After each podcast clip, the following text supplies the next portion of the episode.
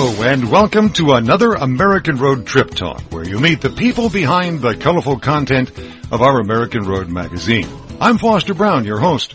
I think you'll agree. It's highway robbery every time we pull up to the gas station. Whether it's political turmoil in the Middle East or pure greed on the part of oil companies, there always seems to be an excuse for jacking up the prices. Well, there are some folks in the heartland of America working to break that dependence on foreign fuels at a company called Poet. A company formed in the mid-80s to turn corn into ethanol, liquid fuel that has been included now in most of our gasolines. In one of our past trip talks, I interviewed Tom Home, who went on a 10,000 mile eco trek across the country in vehicles powered solely by cellulosic ethanol that was derived from farm waste like corn husks, leaves, and stubble. Poet provided Tom with that fuel, and today I'm speaking with Nathan Schock, their PR director, about producing ethanol to break our addiction on foreign fuels.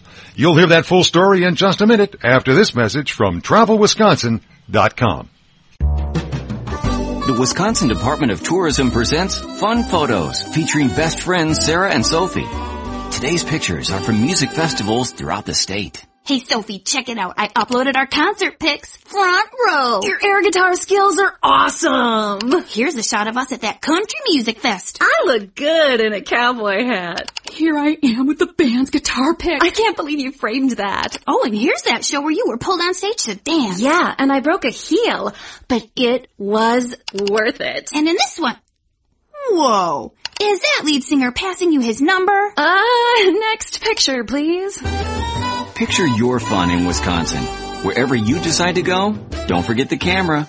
There are literally thousands of ways to find your fun at travelwisconsin.com. Got a favorite Wisconsin photo to share with us? Enter our Picture the Fun photo contest today for a chance to win great prizes. This message sponsored by the Wisconsin Department of Tourism. It's my pleasure to talk with Nathan Schock, who's the director of public relations for Poet. Uh, and I think it is kind of poetic that it, it is a company that is, is making some remarkable changes, uh, perhaps revolutionary changes in the way that we power our vehicles. And Nathan, thank you so much for being with us here on American Road. Uh, Foster, it is my pleasure. Thanks for having me. Let's talk a little bit about the background of where Poet has come from beginning in the mid 80s. Well, the poet really started on the family farm more than 25 years ago. Uh, Broins lived in uh, a rural community in Minnesota, and uh, the the father, Broin Lowell, just got really tired of of watching all these oil imports come into our country while the government was paying him to leave his some of his most productive lands out of production. Mm. So he he built a farm scale ethanol plant, just a little thing there, but that was where the Broins kind of got their first taste of ethanol, so to speak. and since then, uh, it's grown to become the largest producer of any biofuel in the world, with 27 plants across seven Midwestern states, producing uh, over 1.7 billion gallons of ethanol per year. While that's a large number, how does that relate to the amount of fuel that we're consuming this year generally uh, in the United States? What percentage of that would that be? Well, the American public produce, uh, uses around 130 to 140 billion gallons of uh, fuel per year. So while it's a uh, while it's a small it's a small mm-hmm. number, um, it's growing all the time. In fact, the the ethanol industry today produces uh, enough ethanol to be about 10% of the fuel supply, mm-hmm. uh, and that's uh, that's been growing over the last 20 years. Tell me, Nate, I have heard challenges in the past that the whole process of uh, producing ethanol is actually more uh, costs more in terms of energy, in terms of the energy required to get the ethanol than the ethanol savings that are given back. First of all, could you comment on that? And, and are there any changes now as you shift to this other process? Sure, Foster. Glad, I'm glad for the chance to respond to that. Um, it is possible that 20 or 30 years ago, uh, ethanol may have taken more energy to produce than what you got out of it, but today that's simply not the case. You look at the the ethanol that that we produce, the majority of it today from corn, it's about a two to an to a two and a half return. So for every unit of energy you put into it, you get two to two and a half out.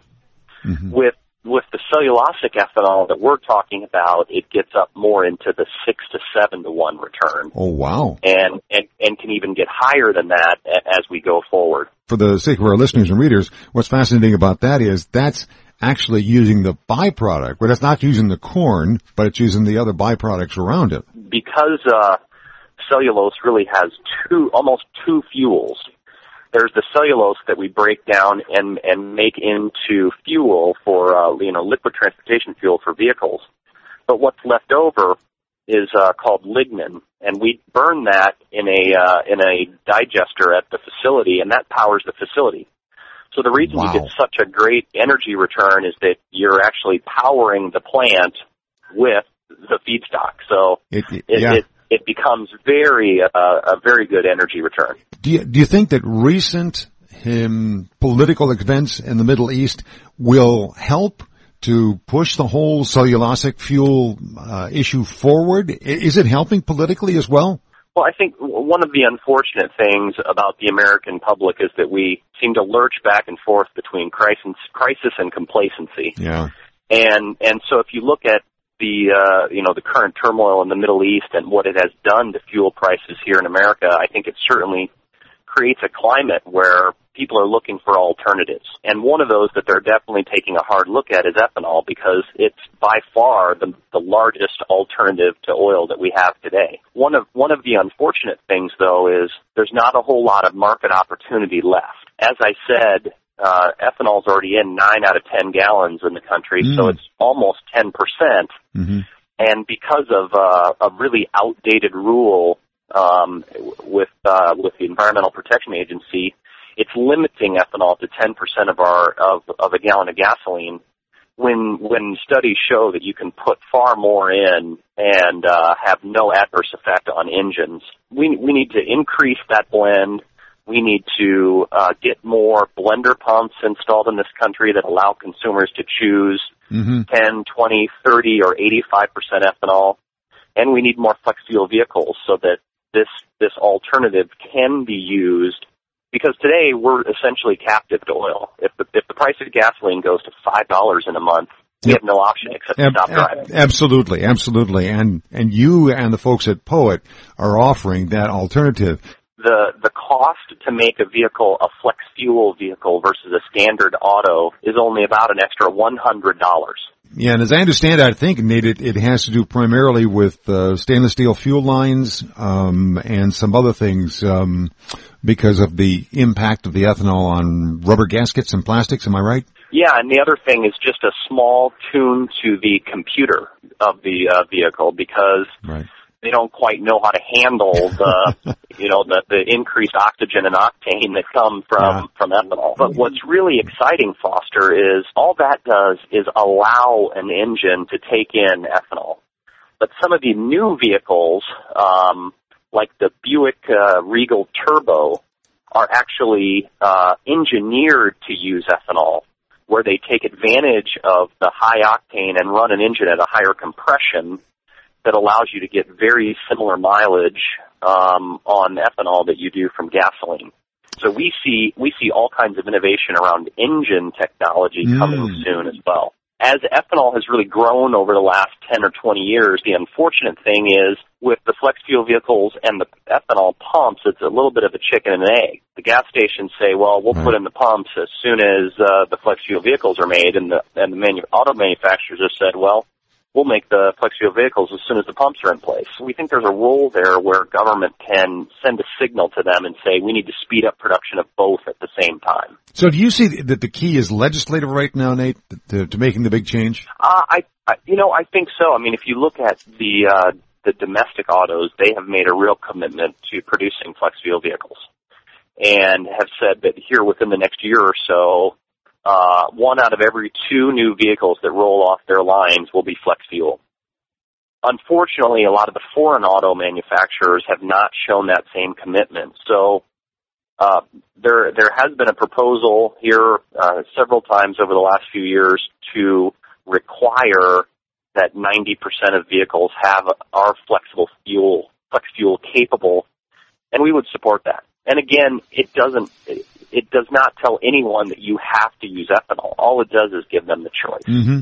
Nathan Schock, thank you very much for being with us, Director of uh, PR for Poet, which is uh, the company and that has now throughout the nation been committed to producing these cellulosic ethanols and perhaps the fuels of the future for our cars. Nate, thanks so much for being with us here on the American Road. Uh, Foster, it was my pleasure.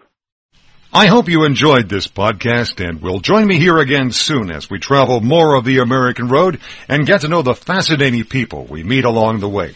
Don't forget to visit our webpage at AmericanRoadMagazine.com for our most recent issue, blogs, travel tips, special deals, and so much more. Or find us on Facebook and follow us on Twitter for the latest American Road news. For the American Road Magazine, I'm Foster Braun, reminding you that the joy is in the journey.